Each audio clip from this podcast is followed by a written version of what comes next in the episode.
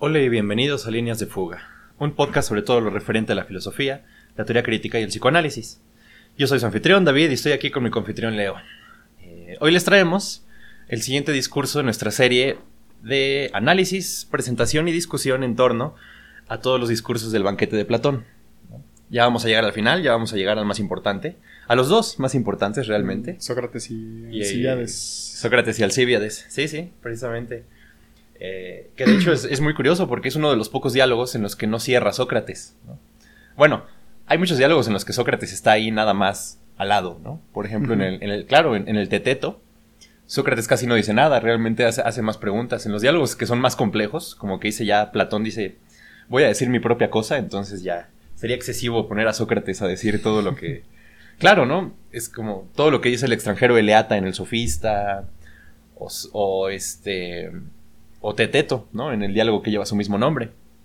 Pero aquí todavía es, es Sócrates un protagonista fundamental y el que tiene uno de los discursos más importantes. También es una de las pocas veces en las que Sócrates hace algo así como un discurso. ¿no? Él mismo lo, lo decía, como aparece en el Protágoras, ¿no? El Protágoras le decía, bueno, tú eres mejor en, en dialogar, pero yo soy mejor que tú en, en hacer discursos largos, ¿no? Eh, por cierto, había, había varios diálogos en los que se le comparaba a Sócrates con este pez así como que te aturdía. Decía, decían los griegos que Sócrates los aturdía y entonces como que ya no podía hablar igual, ¿no? Todos conocemos a alguna persona así. Eh, como que nos, nos mina la elocuencia. Bueno, Sócrates es algo así, ¿sabes? Curiosamente como gran enemigo de los sofistas. es al- alguna clase de enemigo de la elocuencia también. ¿no? Fíjate, es curioso este señalamiento que hace sobre el corpus platónico, en, en los diálogos estos en los que Sócrates no tiene un rol protagónico. Me, re- me recuerda un poco a la República. En la República, eh, Sócrates no está diciendo nada, realmente nada más está interrogando a Glaucón. Bueno, en, en una parte. Al final se pone a hablar mucho. Sobre todo a, a partir del libro 6. eh, se pone a hablar muchísimo más. Y al final ya termina contando ese. Por, eh, que, por cierto, eh, si nunca han leído La República, el mito más genial de la República no es el de la caverna, No. es el del final. Te cuento una cosa así de que básicamente antes de nacer y, y reencarnar estás como viendo las vidas posibles así como por encima de una cúpula. Es, es genial. Eh, muestra también cómo de, alguna forma hay, mucho, hay mucha mística en Platón. Eh, y cómo esa mística de alguna forma es, es el correlato que le permite también ese extremo racionalismo en otras cosas, ¿no? Por ejemplo, ese, ese racionalismo tan fuerte en la ética, por ejemplo, ¿no? De que él dice de que si todos fuéramos, si todos actuáramos conforme a, a la razón, dice, es decir, solo se hace el mal por ignorancia, pues, ¿no? Entonces él dice básicamente de que literalmente el... el- claro, ¿no? El, el antídoto para el mal es el conocimiento del bien, pero de una forma muy literal, es de conocer la idea del bien, pues, ¿no? Sí, sí, de sí. saber que participa de ella, pues, ¿no? Platón era kantiano antes de Kant. Bueno, Ka- Kant, y, y Kant ni siquiera pensaba tanto, tanto, tan propiamente eso, porque en Kant casi, casi lo bueno es una cosa de forma, no tanto de contenido. En Platón todavía hay, Una idea. sí, y, y no solo es, y, y la cosa en Platón es que no solo es una idea, es la, La idea. idea. La idea de ideas es la idea del bien. De la justicia, sí. Sí. eh, pero vaya, ¿no? Todo esto en, en consideraciones platónicas, que siempre son muy ricas. Bueno, eh, Agatón ahora va a presentar su discurso, ¿no? Primero que nada decir quién era Agatón. Agatón era un tragediógrafo, ¿no? Es alguien que entonces eh, hace un uso muy particular del discurso, que no es el discurso filosófico, obviamente. Eso es algo que le interesa mucho a, a Platón presentarnos. ¿no? Darnos cuenta de cómo, no solo en términos formales, eh, los discursos van a, cambiar, van a cambiar conforme a la vocación de cada uno de los interlocutores. ¿no? Así como Erixímaco habla como un médico, eh, Agatón va a hablar como un retórico, realmente, ¿no? Sócrates mismo lo dice así cuando termina su discurso, y es lo que vamos a ver. eh, Dice, me recuerdas a Gorgias, ¿no? Que claro, eso es como un pequeño, una burla vedada, ¿no? Porque dice, hablas muy bonito, pero con poca sustancia. Eh, y es curioso porque Agatón acababa de ganar el concurso, además, ¿no? Pero vaya, eso, es básicamente lo principal de este respecto.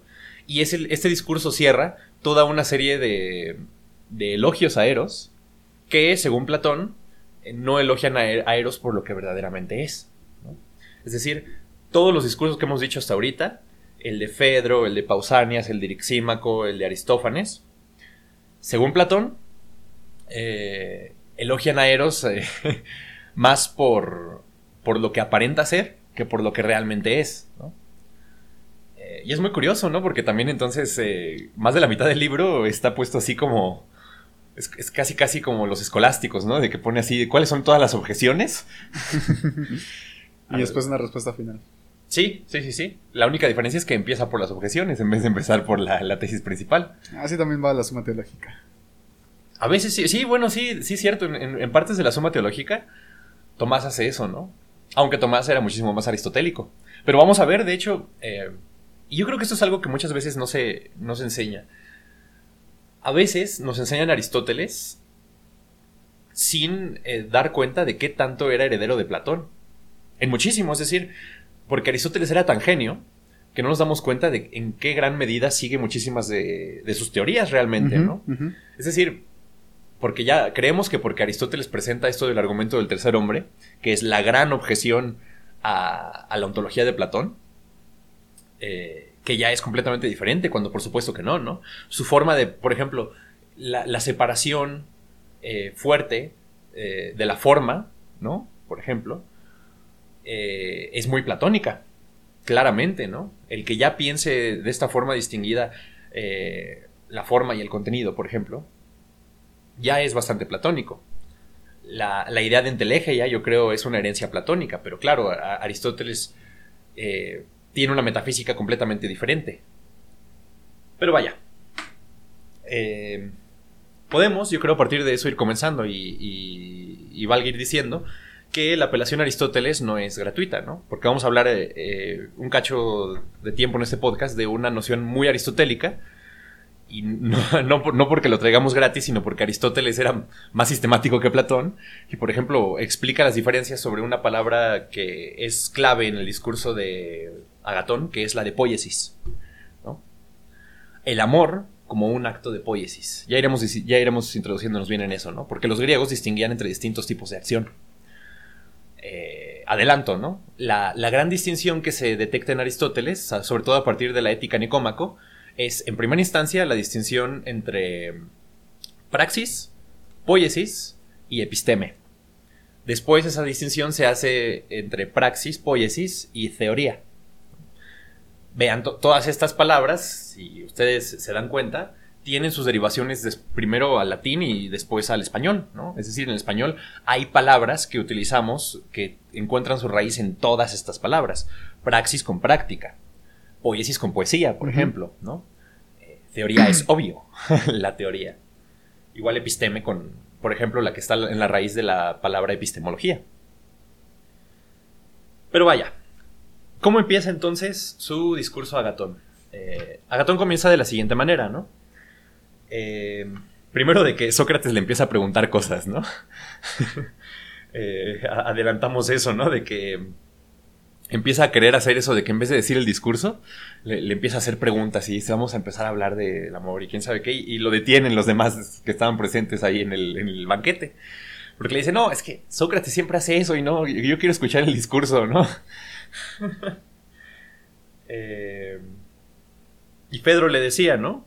que le, dice lo siguiente, y cito, Querido Agatón, si respondes a Sócrates, ya no le importará nada de qué manera se realice cualquiera de nuestros proyectos actuales, con tal que tenga solo a uno con quien pueda dialogar, especialmente si es bello. A mí, es verdad, me gusta oír dialogar a Sócrates, pero no tengo más remedio que preocuparme del encomio a Eros y exigir un discurso de cada uno de vosotros. Por consiguiente, después de que uno y otro hayan hecho su contribución al dios, entonces ya dialoguen. Sí. El compromiso que tiene la filosofía con la verdad y no con la belleza. oh, bueno, claro, pero es que en, Platón, en Platón la verdad es bella. sí. Ese es el punto. Y, es buena. Sí, sí, sí, bueno. Nietzsche hace la comida de eso, ¿no? Esa idea de que, la, de que la verdad es buena y es bella por, naturaleza, de que es lo bello, de hecho.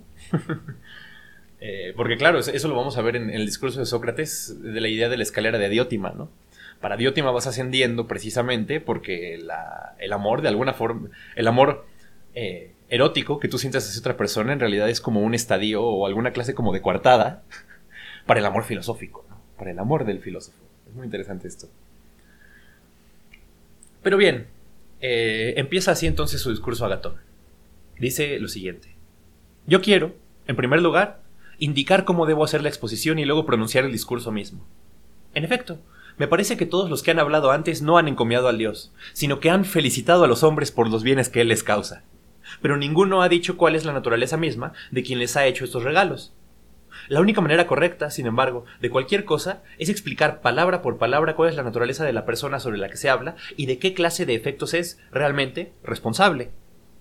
De este modo, pues, es justo que nosotros también elogiemos a Eros. Primero a él mismo, cuál es su naturaleza, y después sus dones. Afirmo, por tanto, que si bien es cierto que todos los dioses son felices, Eros, si es lícito decirlo sin incurrir en castigos divinos, es el más feliz de ellos por ser el más hermoso y el mejor. Y es el más hermoso por ser el de la naturaleza siguiente. En primer lugar, Fedro es el más joven de los dioses.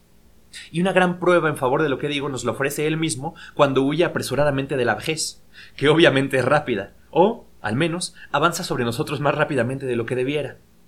A esta, en efecto, Eros la odia por naturaleza y no se le aproxima ni de lejos. Antes bien, siempre está en compañía de los jóvenes, y es joven, pues mucha razón tiene aquel antiguo dicho de, de que lo semejante se acerca siempre a lo semejante.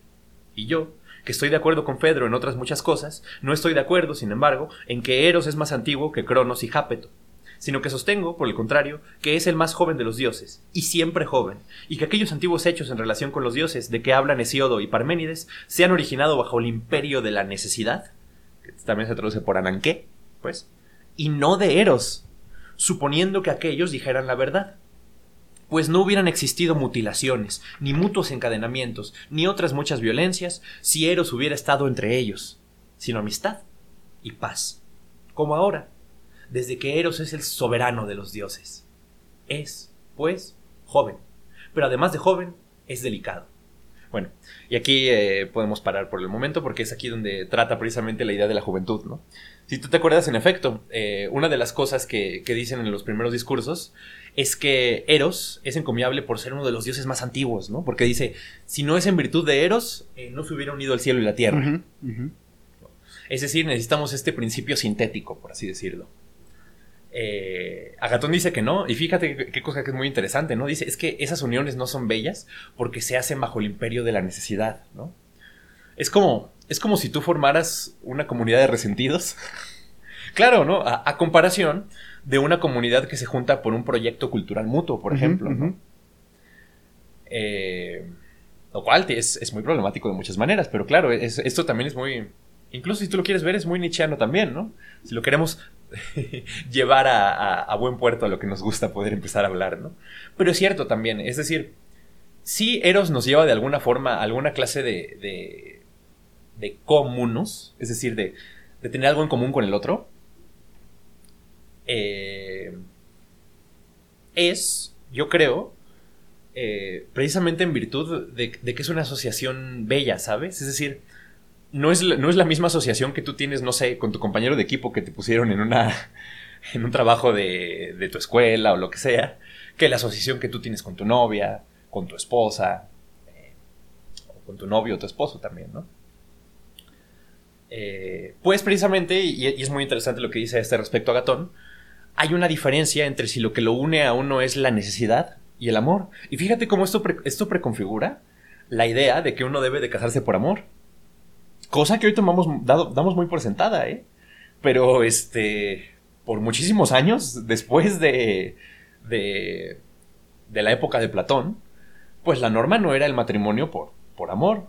Es ¿qué es eso, no? Esa es una idea que luego recuperaron los románticos de del siglo XVIII, si tú quieres, ¿no?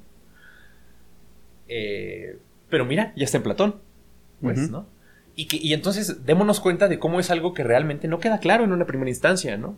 Porque es decir, el que yo diga de que yo no me uno en una relación amorosa con alguien porque me convenga.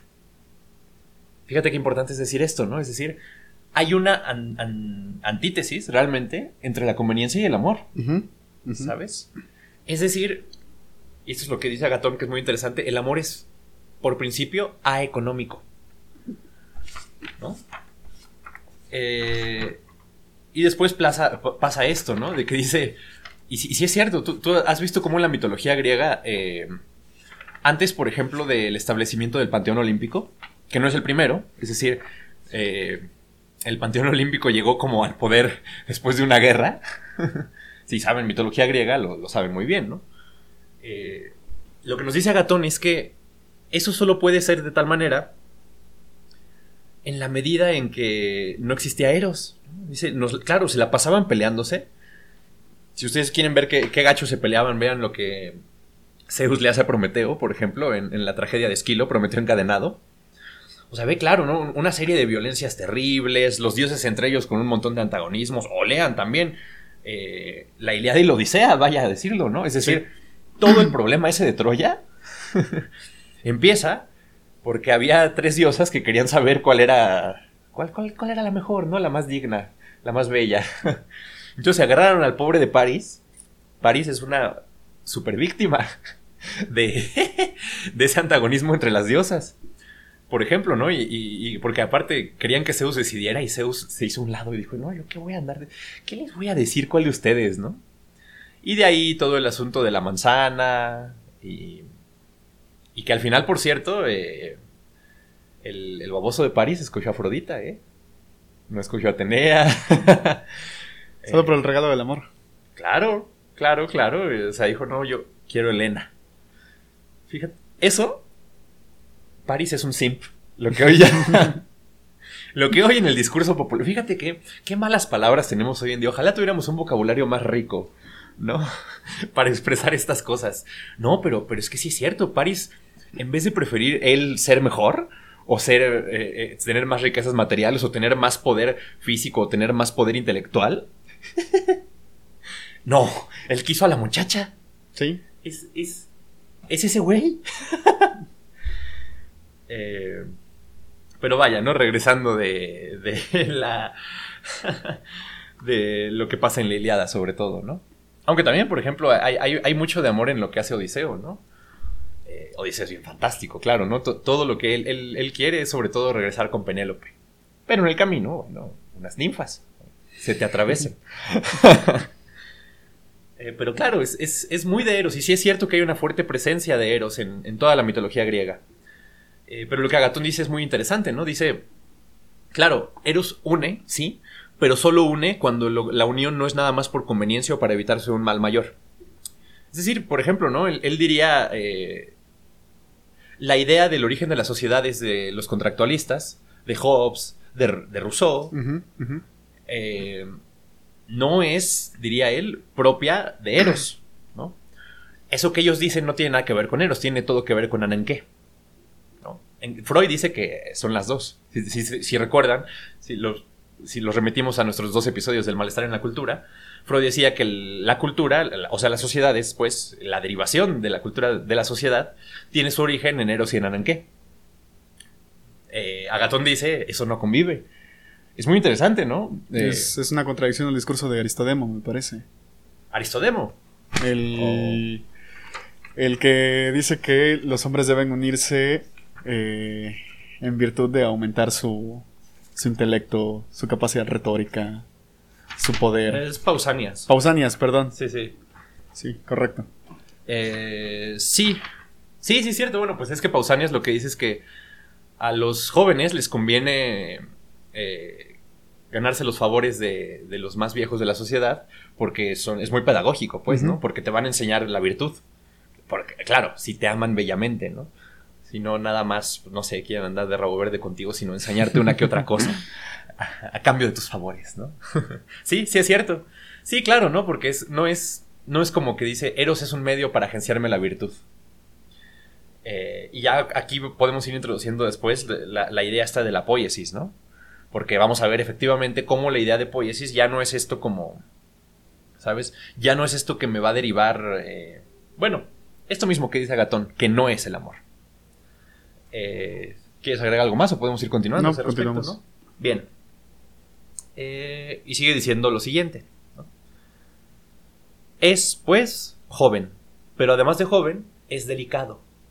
Y está necesitado de un poeta como fue Homero para describir la delicadeza de este dios. Homero, efectivamente, afirma que Ate es una diosa delicada, al menos que sus pies delicados. Son delicados. Cuando dice, sus pies ciertamente son delicados, pero al suelo no los acerca, sino que anda sobre las cabezas de los hombres. Eh, Ate, por cierto, paréntesis, es eh, una hija de Zeus que, que, inspira en los hombres la locura y las malas decisiones. Qué genial, ¿no? ¿Por qué no tenemos dioses de estas cosas hoy en día? claro, ¿no? En vez, de, en vez de decir que es un desbalance químico, no, se me metió Ate. Así de... ¿Sabes? Llegó la diosa y me invadió.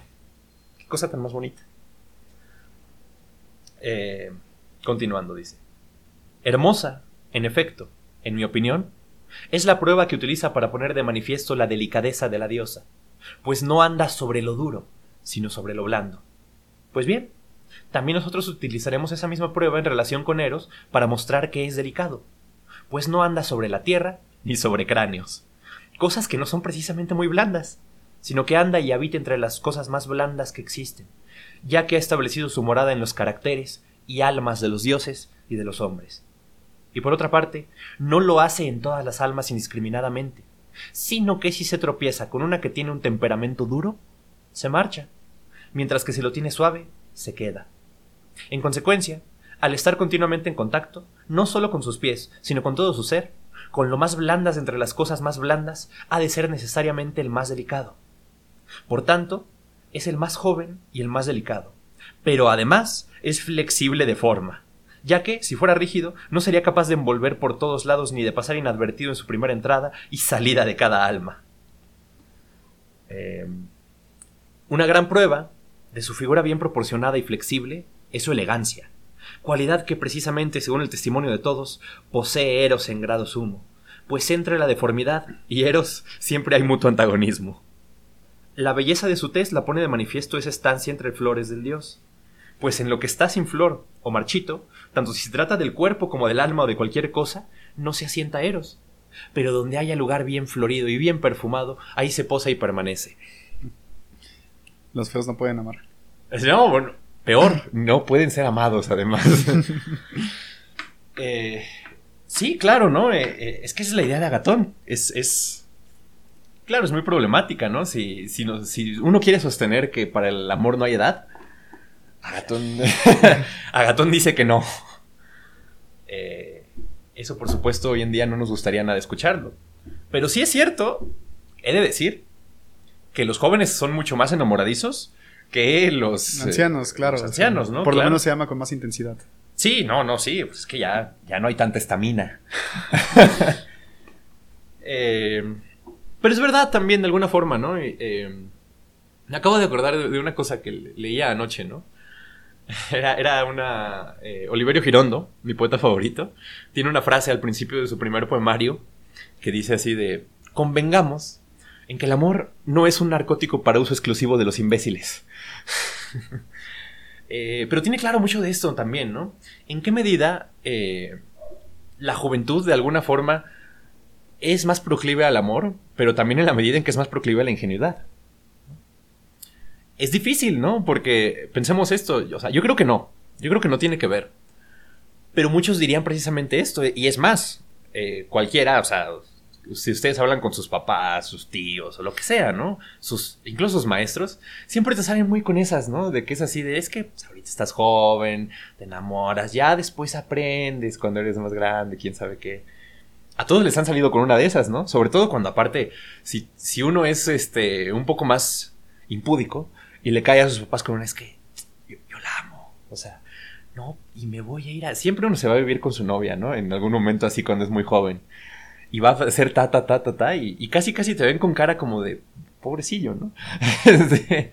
es que pienso también, por ejemplo, en las. Por ejemplo, estos matrimonios que se divorcian y después las parejas buscan a otras parejas. Las cualidades que ellos buscan y las cualidades que busca un joven son distintas.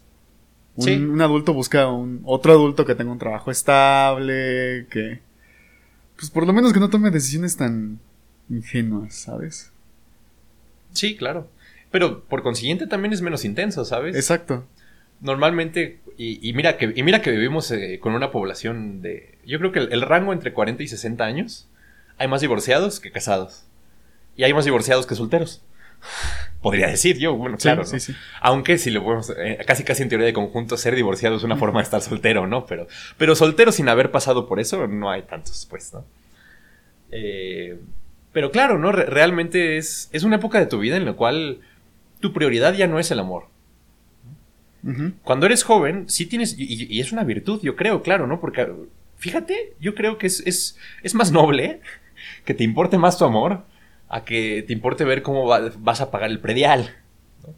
Ciertamente el predial puede ser más urgente en términos materiales. Eh, pero claro, ¿no? Es decir, eh, a la adultez llega un momento en el cual el amor ya casi casi no tiene espacio porque no tienes la suficiente energía vital, no tienes el suficiente espacio entre tus vivencias para darle al amor esa misma atención que tú le das cuando eres joven, ¿no? Y si es cierto, ¿no? Claro, idealmente uno podría darle esa atención siempre. También así, este... No sé, eh, realmente es, muy interesante lo que dice a este respecto Agatón, porque si hay algo de rejuvenecedor en el amor también. Porque sí es cierto, ¿no? Si tú eh, piensa, ¿no? si tú conoces a una persona, aunque, aunque sea contemporánea nuestra, ¿no? Está en sus tempranos veintes y no está enamorada y es como muy, muy utilitaria en, relación a, a, sus afectos, es como más vieja, ¿no? Sí. O sea, literal, tú, tú le, escuchas hablar y, tú, y casi, casi como que te da pena, porque es como de que no, no da fe de algo, ¿no? ¿Qué pasa? Realmente. También realmente te pierdes de algo, ¿no? Es, es como esto, perder la capacidad de amar es perder la capacidad de un montón de cosas diferentes. Eh, de abrirte a una de las experiencias más intensas que uno genuinamente puede experimentar. Y entonces en ese sentido, incluso déjalo, deja de verlo como una edad cronológica, ¿sabes? Es como una, es como una edad de Kairos, ¿sabes? Ese, ese tiempo eh, cualitativo, ¿sabes? De la oportunidad. Y es eso, ¿no? Eros se lleva bien con la oportunidad, ¿sabes? Y piensa esto, por ejemplo, ¿no? También qué fácil nos es darle tiempo a nuestra pareja. Eh, esto pasa mucho, ¿no? Por ejemplo, ¿no? De que a veces... Eh, aunque, o sea, porque siempre es difícil porque la vida moderna es muy celosa. Nosotros que estudiamos filosofía sabemos que la filosofía es más celosa. porque cela el tiempo de una manera impresionante. Eh, y sin embargo, ¿no? Cuando llegamos a tener pareja, cuando llegamos a estar con alguien, genuinamente casi casi no, si realmente amas a la persona, no se siente como pérdida, ¿sabes? Darle tiempo, no sé, de repente dormirte tarde por andar con los mensajitos, incluso algo así, algo así de simple, ¿no? O salir con la persona, verla, darle tiempo. Librazo de Derrida, dar el tiempo. Ese es, uno, de los libros de Derrida, que por cierto ya no se editan. Desde aquí, así, si alguien nos puede decir, es así, es más, vamos a poner el Gmail de líneas de fuga en, la descripción de este podcast porque yo, yo necesito saber qué, qué pasa con esos libros y que alguien me lo explique así. ¿Por qué la editorial Paidós no reimprime los libros de Dar la Muerte, de Dar el Tiempo, de Aporías también, todos esos de Derrida? Porque ¿qué hago, no? O sea, también. Sí, sí, sí. Yo, yo, necesito urgentemente una copia de escritura y diferencia. Ah, esos son antropos. también, quién sabe qué, qué, pasa con eso, ¿no? Yo no sé cómo voy a completar mi tesis sin eso. ¿Quién, tiene los derechos de... Es una buena pregunta. De Derrida, ¿no? Porque... Por ejemplo, y por ejemplo, mira, y mira que Deleuze, según yo, es menos famoso que Derrida. También... ¿Tiene qué? También tiene, tiene la, ventaja de que escribió como 200 libros menos. Sí. Porque a Derrida, le pasó como a Heidegger, tú sabes, ¿no? Esto de que le editaron hasta las servilletas que en las que escribía los recados. Sí, sí, es cierto. Eh, pero incluso, ¿no? De que en Deleuze son más accesibles sus libros, en el sentido de que los encuentras más fácilmente. Pues es que en Deleuze encuentras todos, menos uno, que es eh, el segundo tomo de cine, en español. Y también es Pay 2. Yo, yo, no sé qué pasa en ese editorial. ¿Quién edita la colección de filosofía de Pay 2? Porque sí, ¿no? Se, se, pierden muchas cosas. Pero bueno, se los agradeceremos sumamente si nos pueden decir qué, qué ocurrió con eso, ¿no? Eh, pero claro, ¿no? Ese libro de Derrida precisamente eh, es muy curioso, ¿no? Que, me venga a la mente ahorita, fíjate que, qué bonita es la asociación libre. Eh, comienza con una cita, si no mal recuerdo, de Madame de Châtelet, algo así, que era un amante del Rey Sol. Y es muy curioso porque una de las citas con las que empieza es, todo mi tiempo es para el rey. Pero entonces hace esa conexión, ¿no? Del de, amor y el dar el tiempo, ¿sabes? Eh, y es verdad, ¿sabes? Quizá podemos identificar algo y podemos hacer una definición provisoria aquí de que la juventud no es tanto una cosa cronológica, sino la capacidad de dar tiempo, de disponer de tu tiempo, ¿no? Ser joven es tener tiempo. Si tú lo quieres, incluso fíjate, ¿no? Es como, es como por escribir un libro, pues muy.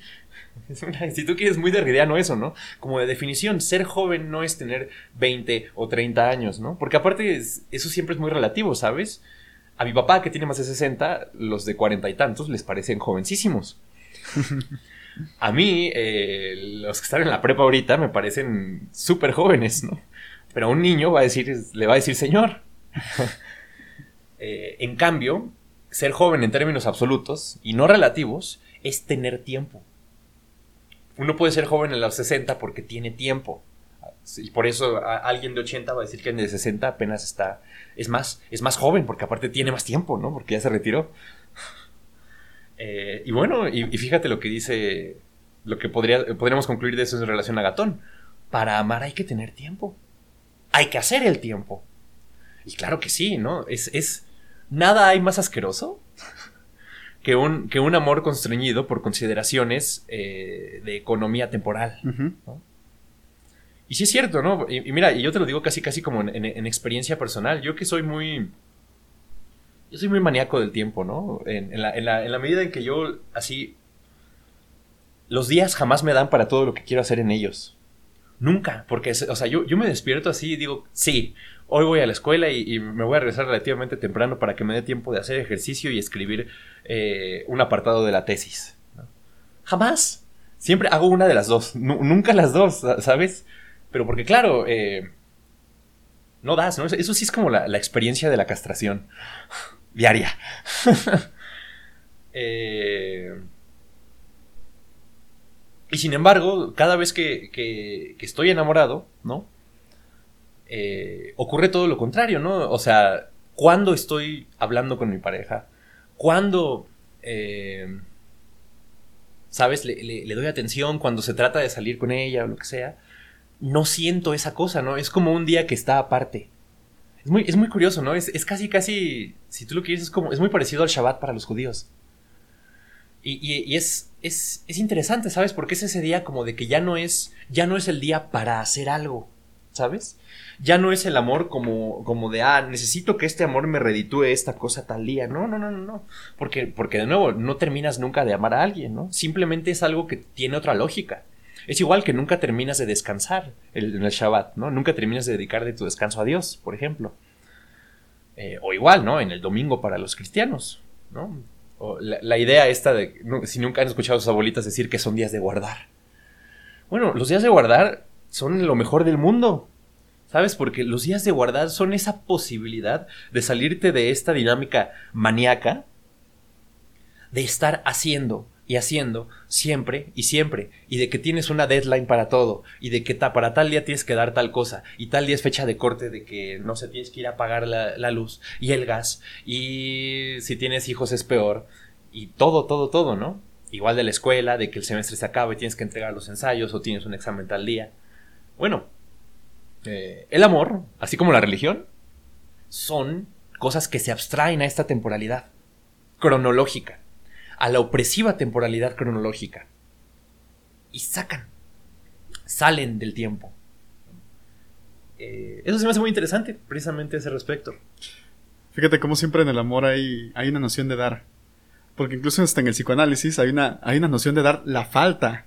Sí. Dar algo que no se tiene dar lo que no se tiene, claro. E incluso en. Sobre todo en Deleuze. Sí. Sí. Colocar ese, ese exceso, esa, ese exceso de producción en el otro. Sí, claro, ¿no? E incluso. Bueno, y eso es, eso es una pregunta muy interesante, ¿no? Porque también es pensar. Eso lo decíamos en uno de los podcasts anteriores, ¿no? Pero decir. A ver, ¿por qué es importante afirmar que el amor es un asunto de deseo? Porque no queda claro para todas las tradiciones del pensamiento que realmente lo sean. Por ejemplo, para el cristianismo, el verdadero amor no es un asunto de deseo, ¿no? Es, por ejemplo, el amor a Dios. ¿qué, qué, qué va a ser esto de desear a Dios? No, pues muy fuerte, ¿no? Claro, nada más si eres medio psicótico como Schreber, que literal decía que Dios bajaba y se lo, se lo violaba. pues sí, sí, sí, sí, lo convertí en mujer. Eh, un día tenemos que hacer un episodio sobre las memorias de mi enfermedad nerviosa de Schreiber. Porque es interesantísimo todo, el delirio, eso sí. me, gusta mucho lo que decía Lacan, ¿no? Decía que en Schreiber tenemos un privilegio porque es la primera vez que un psicótico no solo escribió sobre lo que le estaba pasando, no solo escribió su experiencia, sino que tenemos un psicótico brillante. Un psicótico capaz de expresar en términos muy amplios y muy ricos y con muchísimos matices su experiencia que aparte era una psicosis súper agudísima además, ¿no? O sea, no era como, no era como las psicosis cotidianas que tienen las personas que son, no sé, que les, tienen diagnosticado un borderline. No, e, e, era psicótico de verdad el Schreiber, ¿sabes? Entonces era, era súper interesante ver cómo lo decía, porque en efecto era una persona muy, muy... Ahí se ve cómo puede ser un, psicótico lúcido. Valga la redundancia, claro, ¿no? Sí, sí. Pero es que eres un psicótico con muchas luces ahí te das cuenta también cómo la idea de Descartes de la locura es, es muy... Es brillante, cuando menos. ¿La de Descartes? Sí. Pues es, interesante, pero también no, no, cierra por completo, porque es la que examina Foucault, ¿no? En la historia de la locura, claro. Eh, y es, por cierto, la que, la que Derrida le critica mucho. Tiene, Derrida tiene un artículo precisamente en Escritura y Diferencia que se llama Cogito e Historia de la Locura. Eh, y se pone a discutir, ¿no? La, la, idea del cogito de Descartes le dice a Foucault, ¿no? De que, ¿cómo vas a hablar tú por los locos? ¿Cómo vas a hablar tú por alguien por quien no se puede hablar? Y sí es cierto, ¿no? Es como, es claro, claro, es, es, muy parecido a la idea y por eso no es casualidad. Vean cómo todo tiene relación. Que Spivak, esta teórica eh, hindú, creo que es. India, de. India, sí. Sí, bueno, discípula de Derrida. La traductora, de hecho, de, la, de, la, gramatología al inglés, ajá. Tiene este, este ensayo famosísimo que se llama ¿Pueden los subalternos hablar? Su respuesta es que no, claro, ¿no? Porque, porque sigue precisamente esta lógica de lo que le critica Derrida a Foucault. Dice, los locos no hablan. Los locos no tienen discurso, no tienen logos, no pueden ocupar ese lugar central del discurso, dice, ¿no? ¿Cómo, ¿Cómo quieres ponerte a hablar tú por ellos? Porque ellos no pueden formular un discurso porque precisamente lo que son está fuera de eso, ¿no? Es la idea de la alteridad, de no le quites su cualidad de otro a la alteridad, precisamente, ¿no? No la traduzcas, diría Derrida. Bueno, Fíjate, Foucault llegó a la misma conclusión. ya al final, de su vida, con esta idea de la parresía y, el discurso valiente, ¿Sí? es el, hablar por uno mismo. Sí, sí, sí, ¿no? Y, eso, y eso también es un temazo con muchos filósofos, ¿no? Sí. Por ejemplo, en, tanto en Nietzsche como en Deleuze hay esta idea que ellos tienen de hablar en propio nombre, ¿no? Sí. Eh, Deleuze es bien loco, ¿no? Porque dice, hablar en nombre propio no tiene nada que ver con hablar desde un yo es una experiencia todo lo contrario de despersonalización. Pero claro, porque él entiende que el nombre es algo como que se habita, ¿no? Es una intensidad con la que se conecta. Hablar en nombre propio es algo así como las loqueras que hacía Nietzsche, ¿no? Es que homo, de cómo se convierte uno en quien es y escribes un libro de cuatro capítulos que es así de por qué soy tan inteligente, por qué soy tan sabio y por qué escribo libros tan buenos.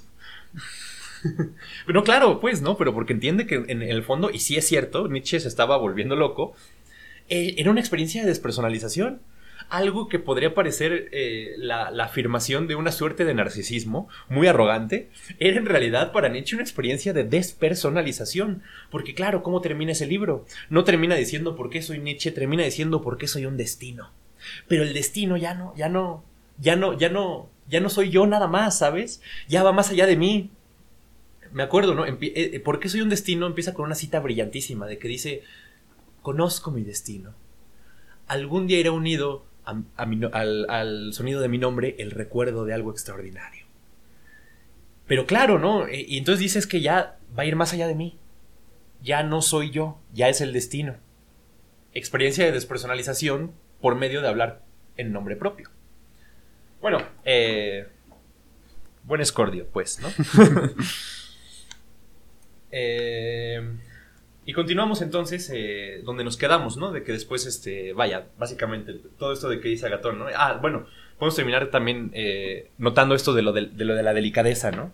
Me encanta esto que dice, de que tú no puedes tener un carácter de la fregada y que el, amor no te va a venir a visitar si andas así haciendo jeta siempre, ¿no? Pues, pues claro, ¿no? O sea, eso puede parecer obvio, pero, pero es cierto, sí, o sea, no puede ser uno como de temperamento pesado, sino más bien ligero para que el amor te venga, ¿no? Es, es casi casi algo que tienes que ser un poco aniñado, ¿sabes? Tienes que tener algo como del niño en ti. No puede ser tan grave, no puede ser tan severo para que el amor te visite. Porque en el amor siempre hay algo de esa inocencia. Y no inocencia en el sentido de ingenuidad, sino literalmente de... de- Falta de culpa. Ajá, exactamente, exactamente, ¿no? La privación de la culpa. El nonsense, es, es eso, ¿no? Eh, el amor no es culpable, ¿no? Por, e- por eso es esta idea a veces, ¿no? De que. Y, y yo creo que somos muy injustos y yo creo que en la sociedad contemporánea lo hacemos muy mal. Ah, y lo que hacemos muy mal es muchas veces pensar que el amor es culpable, ¿no? Siempre, siempre que termina una relación es así de la culpa del otro o la culpa mía y que quién tiene la culpa de qué. Nadie tiene la culpa, estaban enamorados. Si tú quieres, Eros tiene la culpa, pero Eros es inocente. Todo lo que pase en el amor es casi casi como hecho de, ¿sabes? Se hace un poco sin maldad. Y sí es cierto, ¿no? Incluso, yo sé que suena terrible y feo de decir, ¿no? Pero, ¿qué, qué tan felices seríamos si nos diéramos cuenta de que cuando alguien que nos ama nos hace una culerada? No la, no la hace así por, por ojete, ¿no? no la hace porque nos, nos quiera Hacer un mal. herir así propiamente, ¿sabes? Es, es porque el, el amor te hace más... Eso es muy inocente, es como un niño que tiene un jarrón. No es porque pues quiera tirar el jarrón y lo voy a destruir. No, pues lo tira porque está jugando, porque es burdo, porque es ligero de pies. Pero bueno. Eh, el discurso de Agatón entonces continúa de la siguiente manera. Sobre la belleza del dios, pues, sea suficiente lo dicho, aunque todavía quedan por decir otras muchas cosas hay que hablar a continuación sobre la virtud de Eros. Y lo más importante aquí es que Eros ni comete injusticia contra Dios u hombre alguno, ni es objeto de injusticia por parte de ningún Dios ni de ningún hombre. Pues ni padece de violencia, si padece algo, ya que la violencia no toca a Eros. Ni cuando hace algo, lo hace con violencia, puesto que todo el mundo sirve de buena gana a Eros en todo. Y lo que uno acuerde con otro de buen grado, dicen las leyes reinas de la ciudad, que es justo. Pero, además de la justicia, participa también de la mayor templanza. Se reconoce, en efecto, que la templanza es el dominio de los placeres y deseos, y que ningún placer es superior a Eros, y si son inferiores, serán vencidos por Eros y los dominará. De suerte que Eros, al dominar los placeres y deseos, será extraordinariamente templado, y en lo que se refiere a valentía, a Eros, ni siquiera Ares puede resistir. Ares, dios de la guerra. Pues no es Ares quien domina a Eros, sino Eros a Ares el amor por Afrodita, según se dice. Eh, ahora bien, el que domina es superior al dominado. Y si domina al más valiente de los demás, será necesariamente el más valiente de todos. Así pues, se ha hablado sobre la justicia, la templanza y la valentía del dios. Falta hablar sobre su sabiduría, pues en la medida de lo posible se ha de intentar no omitir nada. En primer lugar, para honrar también yo a mi arte, como Erixímaco al suyo, es el dios poeta tan hábil que incluso hace poeta a otro. En efecto, todo aquel a quien toque Eros se convierte en poeta, aunque antes fuera extraño a las musas. Eh, bueno, ¿no? Yo creo que podemos este, parar aquí por un momento y hablar de, esta idea de las virtudes, ¿no? Virtudes que en griego es arete, que también quizá una traducción que pueda resultar un tanto más precisa sea la de perfección, de la perfección de Eros, de alguna forma, ¿no? Eh, y es muy curioso lo que dice. Sobre todo a mí me interesa muchísimo lo que. cómo dice que Eros es templado. Porque, claro, él no dice que sea templado porque sea moderado, sino porque es más fuerte que los demás. Y como es más fuerte, puede moderar las demás cosas. eh, porque dice, ¿no? La templanza es el dominio de los placeres y deseos, no la dominación. No la, perdón, no la moderación de los placeres y deseos, ¿sabes? Y que ningún placer es superior a Eros. O sea, es, es, es como decir así como que...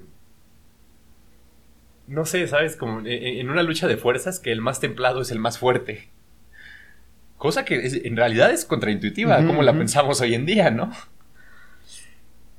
Eh, pero bueno, a, a, él le interesan estas tres cosas, ¿no? Es justo, templado y valiente, ¿no?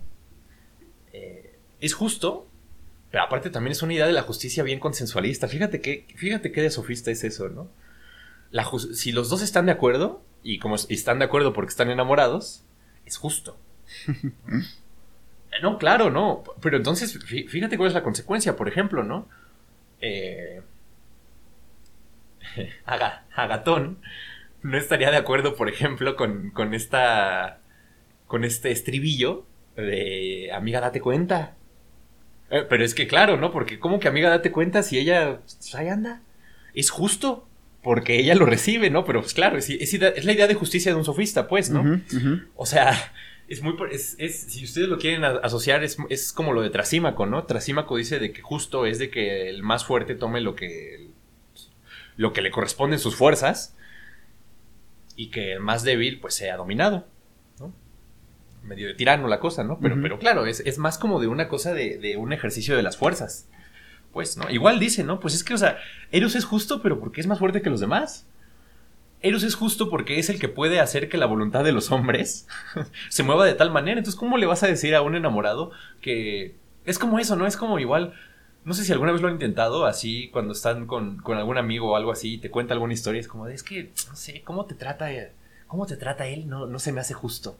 Pues, pero es, claro, y, si, somos un poco menos ingenuos, nos damos cuenta de que no hay comentario más impropio. Porque ¿qué le importa esa idea de justicia como, como, juicio trascendente al enamorado?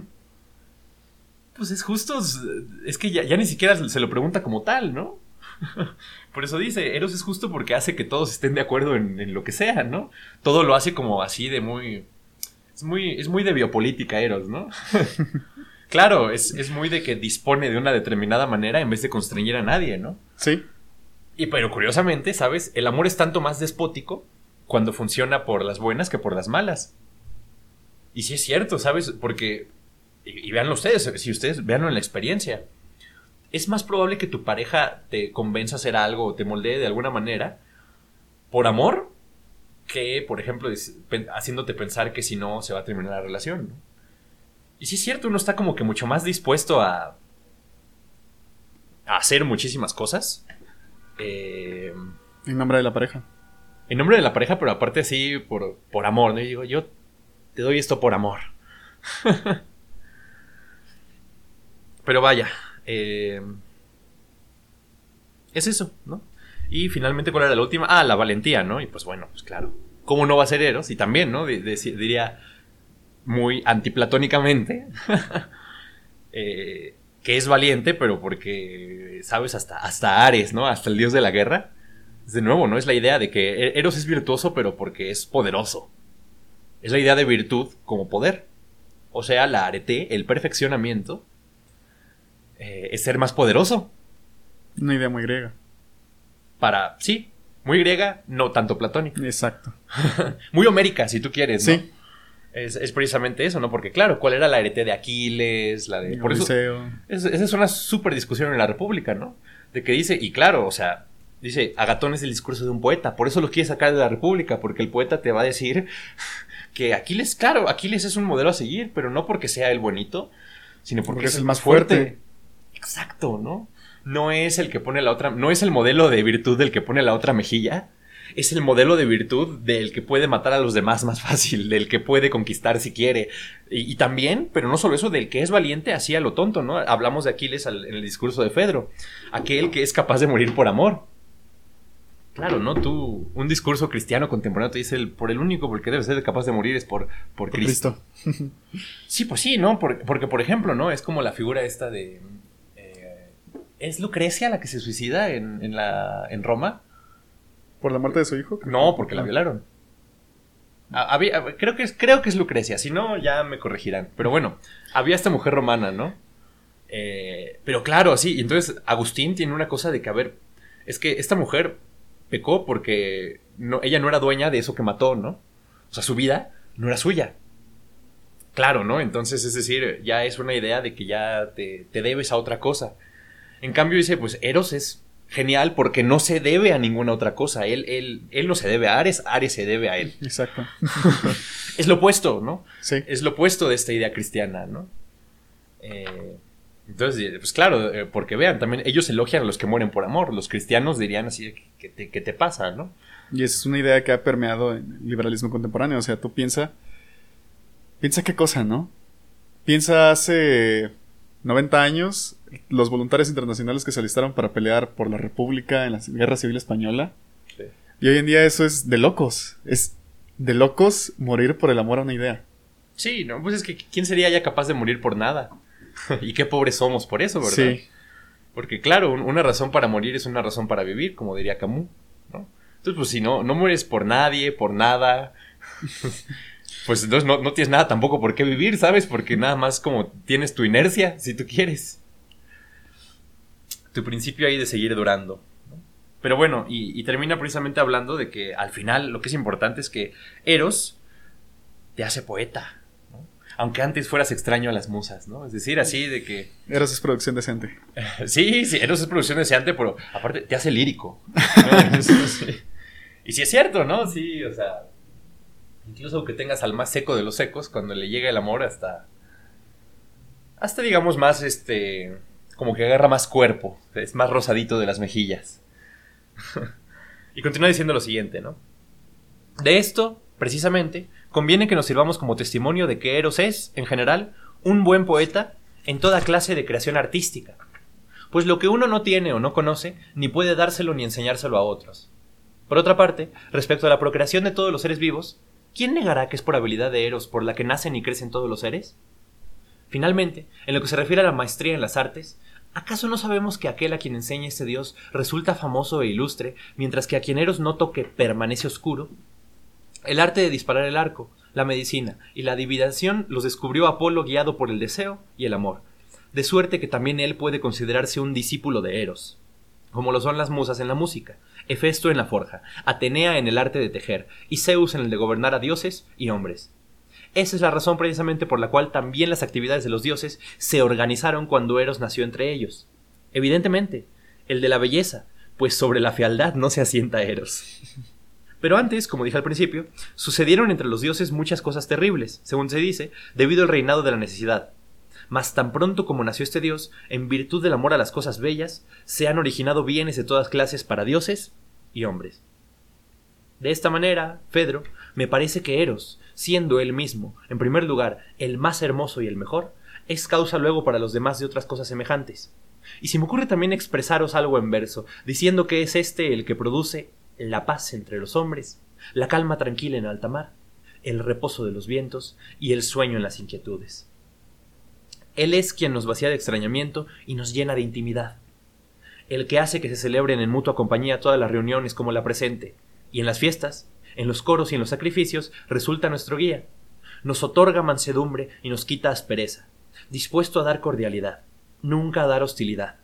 Es propicio y amable, contemplado por los sabios, admirado por los dioses, codiciado por los que no lo poseen, digna adquisición de los que lo poseen mucho, padre de la molicie, de la delicadeza, de la voluptuosidad de las gracias, del deseo y de la nostalgia. Cuidadoso de los buenos, despreocupado de los malos. En la fatiga, en el miedo, en la nostalgia, en la palabra, es el mejor piloto, defensor, camarada y salvador. Gloria de todos, dioses y hombres. El más hermoso y mejor guía, al que debe seguir en su cortejo todo hombre, cantando bellamente en su honor y participando en la oda que Eros entona y con la que encanta la mente de todos los dioses y de todos los hombres. Fíjate qué bello, o sea, habla con un discurso bellísimo, eh, Agatón, ¿no? El discurso de un poeta. Eh, pero entonces, vaya, ¿no? Aquí que va terminando el, discurso de Agatón, ya solo vamos a agregar unas cosas más a este respecto. Pues podemos claramente decir que... ¿Cuál es la importancia de esto de la poesía, ¿no? Eh, ¿Por qué dice que te hace poeta? Y por cierto, eh, vaya, ¿no? Si no saben la raíz, ¿por qué dice que el que Eros te haga poeta también hace que, Eros sea eh, el, este, el que genera la procreación entre los hombres? Bueno, pues es que es la idea de poiesis, ¿no? Que es la que viene la, noción de, poesía hoy en día, ¿no? Por, eso, por ejemplo, en movimientos contemporáneos, el, el creacionismo de Vicente Huidobro es, muy cercano a la idea griega de, la poiesis, de donde viene la palabra poesía, porque es la idea de la creación. A ver, eh, vamos a explicarlo de esta manera y lo voy a explicar como había dicho en un inicio desde Aristóteles. Eh, ya dije, ¿no? Que Aristóteles tiene estas tres, estas tres tipos de acción. La praxis, la poiesis y la teoría. La teoría la vamos a dejar un poquito al lado porque es bastante otra cosa. Eh, pero praxis y poiesis se distinguen de una manera fundamental, ¿no? podemos entenderlo de esta manera. Poiesis es un hacer que produce. Literalmente, eso, es lo que significa, ¿no? En cambio, eh, praxis es un hacer por el hacer mismo.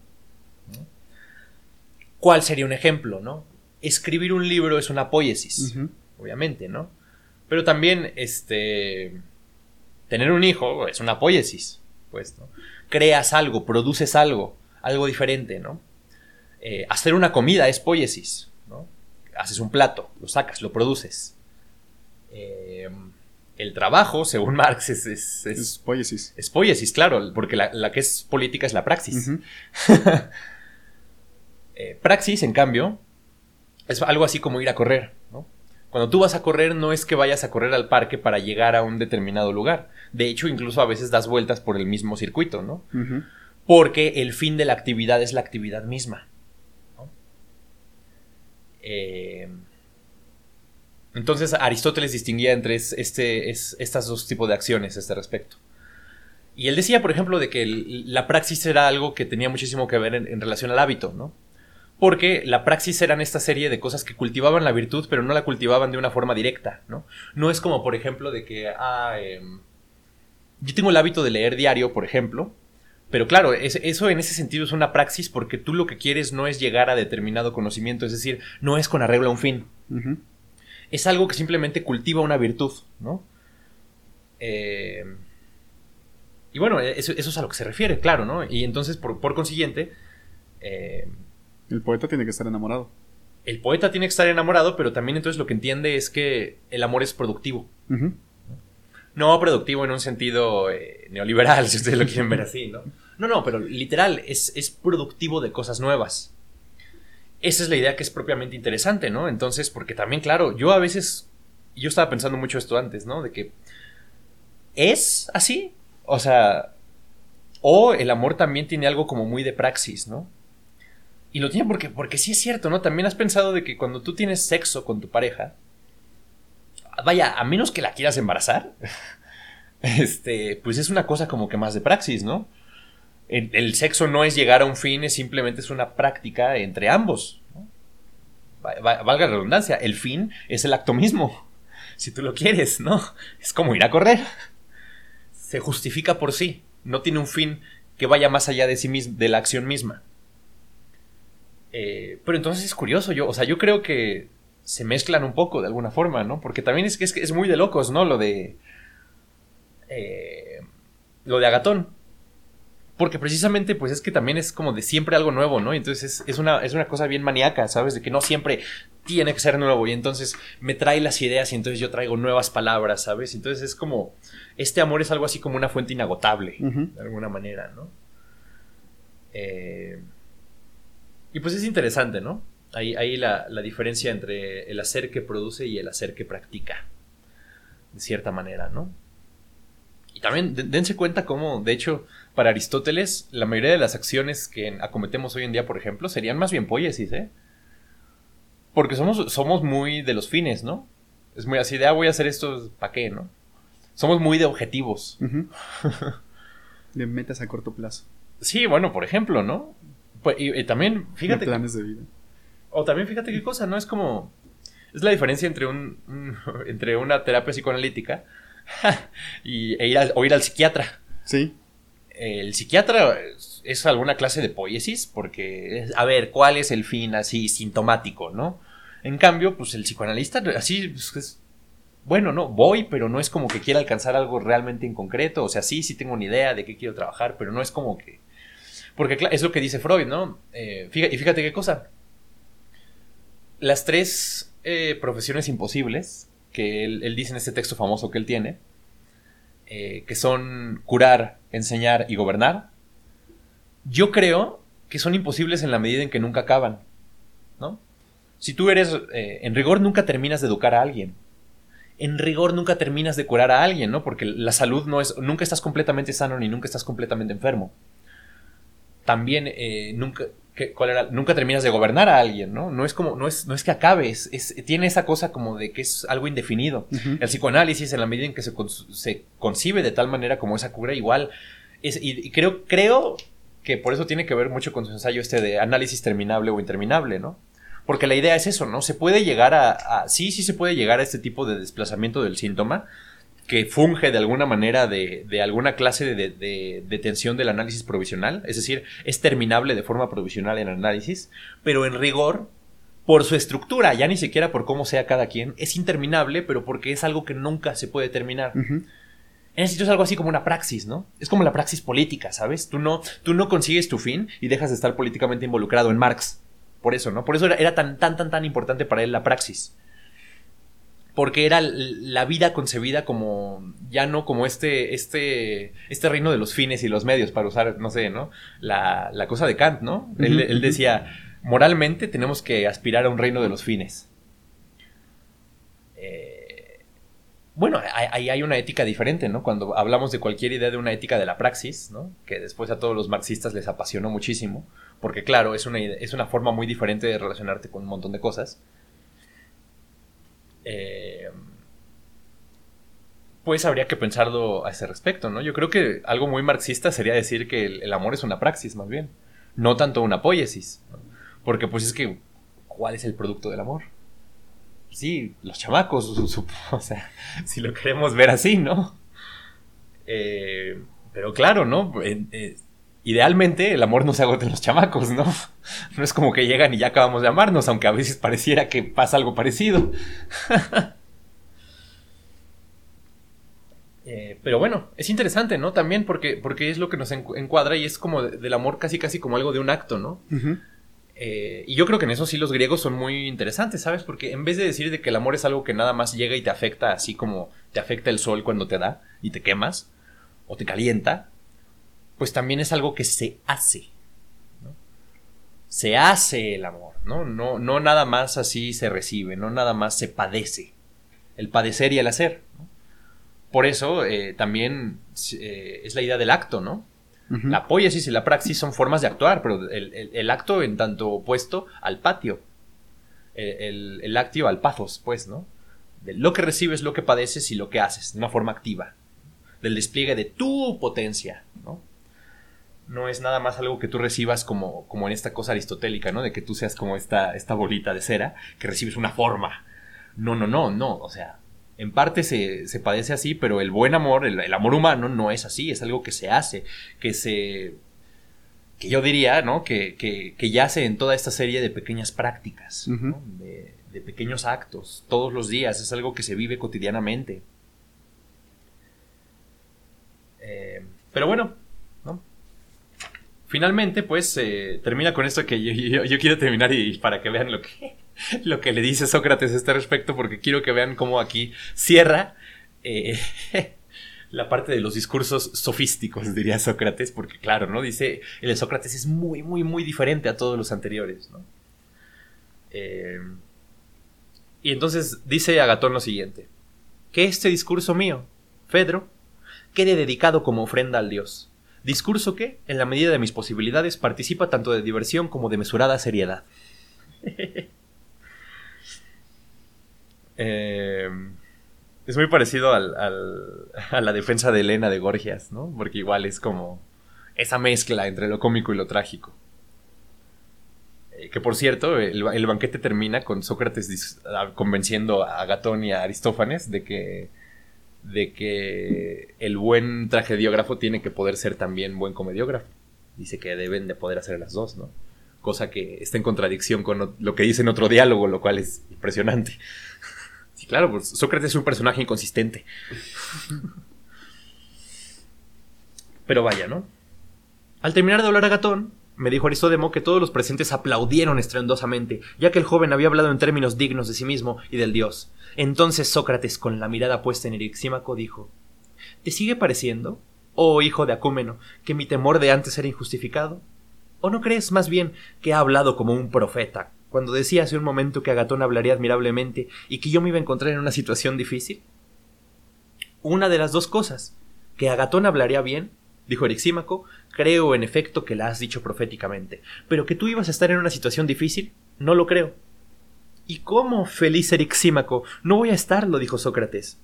No solo yo, sino cualquier otro que tenga la intención de hablar de después de pronunciado un discurso tan espléndido y variado. Qué, burla, ¿no? Es, como hasta variado, ¿no? Y sí es cierto de que le mete, no, mira, y esta virtud y la otra, ¿no? Como que por adición. Bien es cierto que los otros aspectos no han sido igualmente admirables. Pero por la belleza de las palabras y expresiones finales, ¿quién no quedaría impresionado al oírlas? Reflexionando yo, efectivamente, que por mi parte no iba a ser capaz de decir algo ni siquiera aproximado a la belleza de estas palabras, casi me echo a correr y me escapo por vergüenza. Si hubiera tenido a dónde ir. Su discurso ciertamente me recordaba a Gorgias, de modo que he experimentado exactamente lo que cuenta Homero. Temí que Agatón, al término de su discurso, lanzara contra el mío la cabeza de Gorgias, terrible orador, y me convirtiera en piedra por la imposibilidad de hablar y entonces precisamente comprendí que había hecho el ridículo, cuando me comprometí con vosotros a hacer, llegado mi turno, un encomio a Eros en vuestra compañía, y afirmé que era un experto en las cosas del amor, sin saber de hecho nada del asunto. O sea, ¿cómo se debe hacer un encomio cualquiera? Llevado por mi ingenuidad, creía, en efecto, que se debía decir la verdad sobre cada objeto sobre cada aspecto del objeto encomiado, y que esto debía constituir la base, pero que luego deberíamos seleccionar de estos mismos aspectos las cosas más hermosas y presentarlas de la manera más atractiva posible. ciertamente me hacía grandes ilusiones de que iba a hablar bien, como si supiera la verdad de cómo hacer cualquier elogio. Pero, según parece, no era este el método correcto de elogiar cualquier cosa, sino más bien consiste en atribuir al objeto elogiado el mayor número posible de cualidades, y las más bellas, sean o no así realmente. Y si eran falsas, no importaba nada, pues lo que antes se nos propuso fue, al parecer, que cada uno de nosotros diera la impresión de hacer un encomio a Eros, no que éste fuera realmente encomiado. Por esto, precisamente, supongo, removéis todo tipo de palabras y se las atribuís a Eros, y afirmáis que es de tal naturaleza y causante de tantos bienes, para que parezca el más hermoso y el mejor posible, evidentemente ante los que no le conocen. No, por supuesto, ante los instruidos, con lo que el elogio resulta hermoso y solemne. Pero yo no conocía en verdad este modo de hacer un elogio, y sin conocerlo, os prometí hacerlo también yo cuando llegara mi turno. La lengua lo prometió, pero no el corazón. Que se vaya, pues, a paseo el encomio. Yo ya no voy a hacer un encomio de esta forma, pues no podría. Pero, con todo, estoy dispuesto, si queréis, a decir la verdad a mi manera, sin competir con vuestros discursos para no exponerme a ser objeto de risa. Mira, pues, Fedro, si hay necesidad todavía de un discurso de esta clase y queréis oír expresamente la verdad sobre Eros, pero con las palabras y los giros que se me puedan ocurrir sobre la marcha. Eh, Qué pues, insoportable era Sócrates. Es buenísimo, ¿no? Es, que claro, o sea, porque se burla de todos, ¿no? Es, es, que cuando me dijeron que íbamos a elogiar a Eros, yo pensé que lo íbamos a elogiar por lo que es en verdad. esa es la ironía socrática en, pleno vuelo, es eso. Sí. Eh, pero vaya, ¿no? Así, así podemos decir que concluye el, discurso de Agatón. Ya después empieza el de Sócrates, como ustedes pueden empezar a escuchar, pero yo quería decir esto porque yo creo que es más bien el epílogo del discurso de Agatón, ¿no? Eh, y es muy interesante esta idea que dice al final, ¿no? Es esta cita que dice, pero lo que antes se nos propuso fue al parecer que cada uno de nosotros diera la impresión de hacer un encomio a Eros, no que éste fuera realmente encomiado. Y fíjate, ¿no? De que entonces lo que le pasa a Eros al escuchar esos discursos, diría, diría Sócrates eh, en términos psicoanalíticos, es que lo histerizan. No, porque claro, ¿no? ¿Qué es lo que le pasa al histérico de alguna manera? Eh, por ejemplo, ¿no? Es, la clásica, la clásica pregunta que yo ya le he dicho más de una vez, ¿no? Eh, lo que dice Zizek, ¿no? Zizek dice de que la pregunta histérica por excelencia es ¿por qué me amas? Pero ¿por qué preguntar por qué me amas? Y es como si Eros les preguntara a todos ellos ¿por qué me aman? ¿Por qué me elogian? ¿Por qué soy tan bueno? ¿Por qué soy todo esto, no? En realidad está preguntando ¿ustedes qué creen que son? qué creen que soy? ¿Qué creen que soy yo? Ajá. Eh, y es eso, ¿sabes? Em, en vez, es, como, claro, es, como cuando crees que alguien te ama por algo que no eres. Te pones histérico. Porque dices que, y cuando se dé cuenta de que no está ahí, y claro, el punto del psicoanálisis es que en lo real no está nada. Pero por eso es alguna clase, ¿no? Es, es muy. es uno de los cuatro discursos de Lacan, ¿no? Tiene en el seminario, creo que es el seminario 16, si no mal recuerdo. El, de, el reverso del psicoanálisis. Que tiene, ¿no? El, discurso del amo, el discurso de universidad, el discurso del histérico y el discurso del analista. Bueno, el, discurso del histérico tiene algo así de esto. Es una posición como de sospecha, ¿no? Igual, Eros de alguna forma tendría una posición de sospechas porque, claro, no es que, o sea, porque el punto es de que yo siento que, me estás invistiendo un montón de cosas que no son mías. Eh, y solo así me amas, ¿no? Pero es decir, es como, es como estar rodeado de fantasmas, es muy de histeria, ¿no? Eh, porque lo padeces casi casi en tu soma, ¿no? Como que no te sientes en casa en tu propia piel. Eh, pero bueno, ¿no? Yo, creo que precisamente eso es muy interesante porque, claro, ¿no? Ahí Sócrates hace alguna clase de discurso del histérico en este momento, ¿no? Así que dices que, mira, ¿no? Es, es, parecido a la frase de Deleuze, ¿no? Es decir, si estás, si estás atrapado en el sueño del otro, estás jodido. Pero es cierto. Es que es verdad, claro, ¿no? Es, sí estás jodido si estás atrapado en el sueño del otro, porque entonces no te vas a relacionar con el amor como el amor es. Ya veremos en el siguiente episodio cómo es entonces en efecto el amor, según Sócrates, ¿no? Porque si es cierto y porque lo primero que dice, adelantamos, es que no es un dios. Todo lo demás, todos los que han dicho es que es un dios y aparte es de los dioses mejores que hay, ¿no? Y Sócrates no, no es dios. Es daimon. ¿Qué quiere decir por eso? Que te posee. sí. Sí, sí, sí, sí, claro. Bueno, la idea es la del intermediario. Y por eso es importante, es, como alguna clase de intermediario entre la belleza y tú. Es una cosa media. Es de las pocas veces, por ejemplo, en que Platón no tiene un pensamiento binario, sino que introduce otro término, un tercer término, casi casi como de mediación. Pero bueno, ya hablaremos de eso la siguiente vez. Eh, ¿Tienes algo que agregar que tú quieras? Perfecto. Entonces nos veremos a la próxima con el discurso de Sócrates y finalmente con el que yo creo es el mejor, el de Alcíbiades. Hasta entonces.